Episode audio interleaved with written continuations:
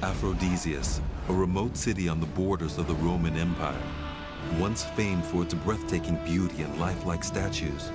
Today, it's almost forgotten, and yet its incredible state of preservation rivals Pompeii. Aphrodisias is one of the forgotten jewels of the Roman world, and coming here is like time travel.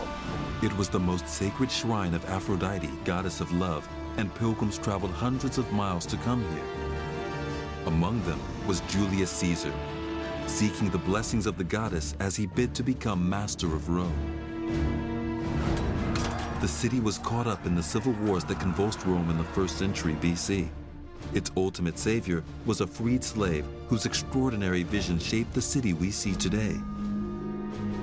You're just in awe when you walk around this site.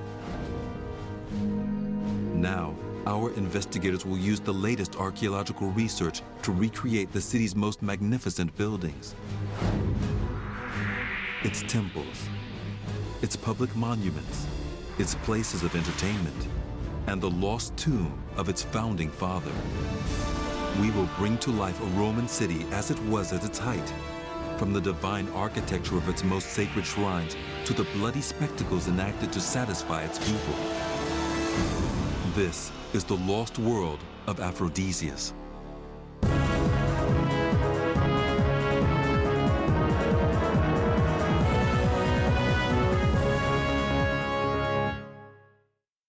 Our investigators are in southeastern Turkey, once the Roman province of Asia Minor. They've come to Aphrodisias, a city which takes its name from its patron deity, Aphrodite, the Greek goddess of love. A city whose origins stretch back to five thousand B C, it became first a Greek, then later a Roman city. And this fusion of two great cultures, two styles, in time made Aphrodisias the flower of the Roman Empire. Eleanor Herman is a historian. She wants to find out what Aphrodisias looked like when it was one of the most famous, stylish, and beautiful cities of the classical world. And she'll uncover just how it came to owe everything to a former slave, Gaius Julius Zoilos. The most fascinating personage of Aphrodisias was Zoilus, a freed slave of Julius Caesar. He started from nothing and rose to great power and wealth. And I want to find out, how did he do that? Jesse Karp is a structural engineer. He wants to discover how this city was built to such an incredibly high standard. He'll learn the secrets of the Roman master builders. What I'm looking forward to seeing is how they built these massive structures, how they might have assembled the rock, taken it from literally a cliff face and brought it to the site, carved it, and constructed it. You'd think, how, how could you possibly get this from a slab of rock? And they've done that. Jesse and Eleanor will be working with an archaeological team sponsored by New York University. The team has been painstakingly mapping, conserving, and restoring the city since the very first excavations began in nineteen sixty-one. Drawing on their latest research, our investigators will now recreate a world that has not been seen for fifteen centuries. Jesse joins archaeologist Chris Rote at the highest point in the city. Though it's partially hidden by undergrowth, they can see from here how Aphrodisias was laid out. Well, it's quite a view from up here. See the entire city. We're standing uh, in the center of town now, and the public parts of the city were surrounded on all sides by, by grid plan residential neighborhoods. We found out about the grid plan through geophysical survey of the unexcavated parts of the city on the, on the edges of town in the mid nineteen nineties. Now, you say grid system. Isn't that very much a modern concept? It's actually an ancient Greek system for ensuring that the settlers of new towns all get equal plots of land. But it also provided here the framework for the monumental development of the center of town, which followed uh, a century and a half after the founding of the city with the initiative of, of Zoilos, Uh, who paid for the construction of the first monumental public squares and the like.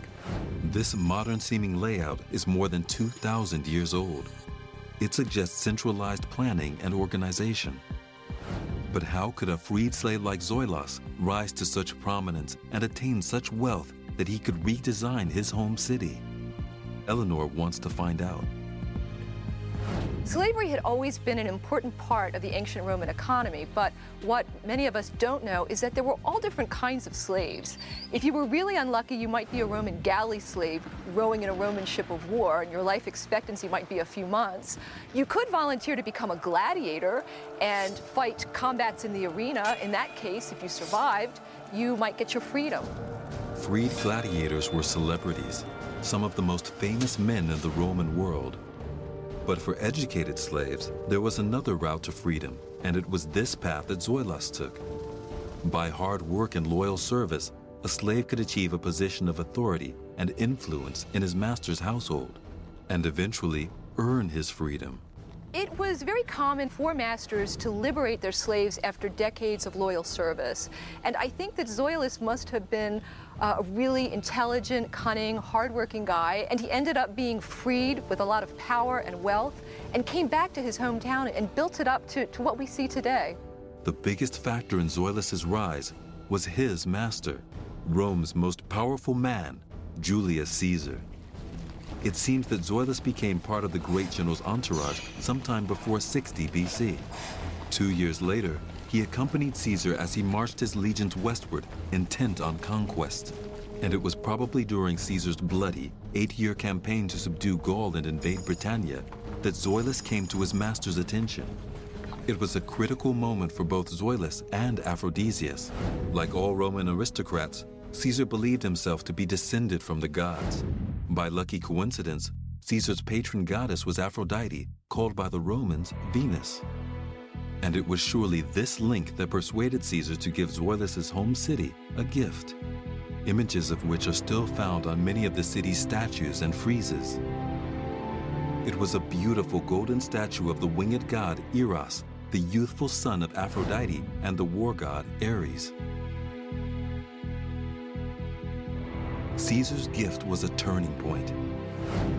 It marked the beginning of Aphrodisias' transformation from a small Greek town into a gleaming Roman city of marble. And Zoilos played a central role in this change of fortune. It's taken decades of work for the New York University team based at the site to piece his life story together. Fortunately, major evidence has survived, the remains of a beautifully carved frieze believed to have once adorned Zoilos' tomb. Heather Turnbow Awan, an expert on the tombs of the city, now helps Eleanor decode what the frieze says about Zoilos' life. A very high-quality relief sculpture. Here we have Zoilos. On his left is Andrea. You can see the name inscribed. Uh, this is a personification of bravery and military valor, and as you can see, she's handing Zoilos this shield. On the other side is a figure called Time, which means honor, and she represents the honors and wealth that he has attained. So what about these figures down here? This is Demos, the people, and on the other side is Polis, the city. So this represents the voyage back from Rome to Aphrodisias when he returned to his hometown full of wealth and power, and he is uh, received and given honors by the people in the city. The frieze represents Zoilos' many sides: warrior, benefactor, diplomat, and leader. The archaeologists believe the frieze was one of four, each occupying a side of the base of a large mausoleum. Its elegant three-story structure would have had a fifteen-foot square chamber at its base and been topped by columns supporting a pyramidal roof. It served to remind the city of both the man and the debt he was owed.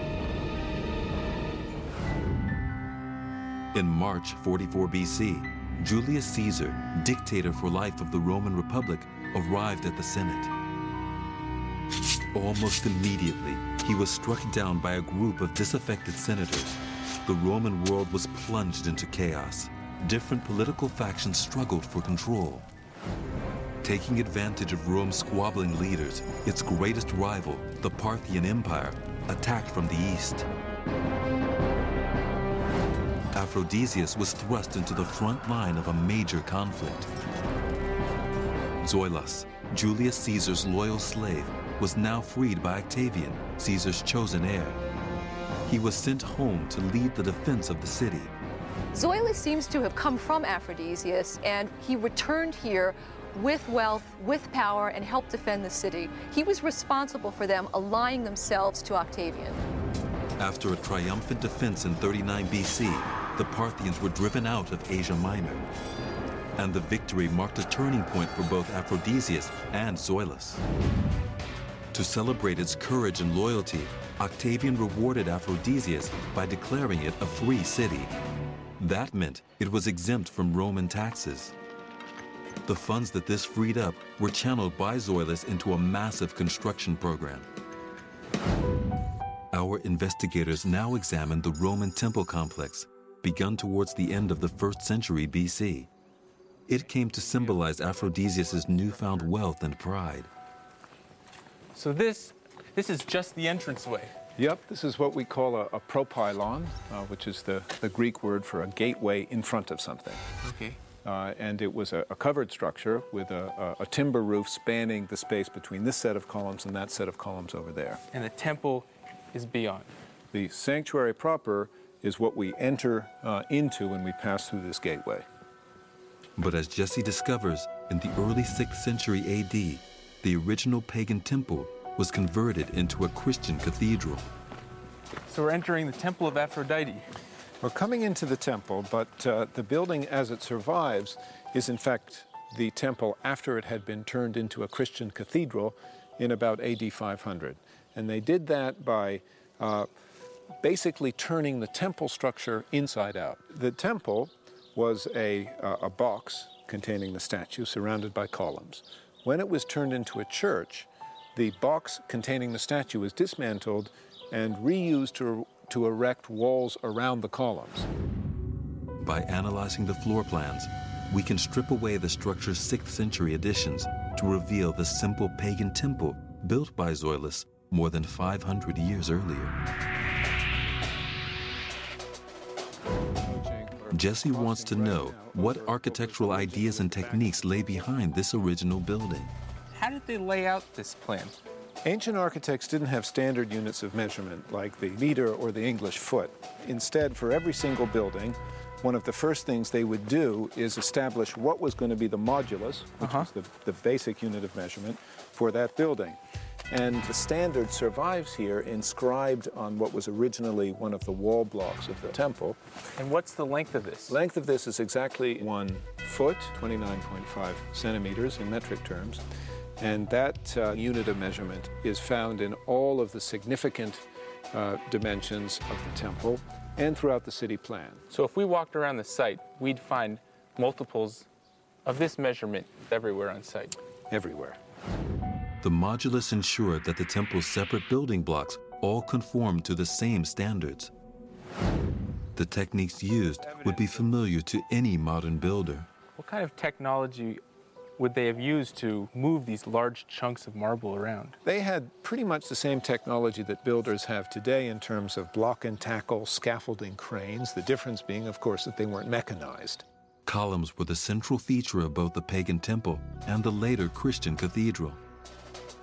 If they weren't straight and secure, their load-bearing capacity would be greatly reduced, making them vulnerable to even the smallest tremor. To ensure the barrel-like sections that made up a column remained straight, a hole was bored in the center of each one. Sealed in with molten lead to insulate it from rust, an iron dowel then pinned one barrel to another.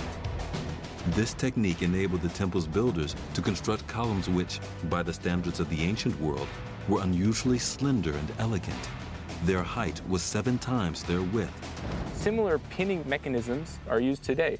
You know, we bolt our homes to the foundations and we're pinning them and, and anchoring them, so to speak, and, and they're essentially doing the same thing. When it was complete, the Temple of Aphrodite was the centerpiece of the city, a stunning marble structure ninety-eight feet long by twenty-eight feet wide, surrounded by forty-two high columns.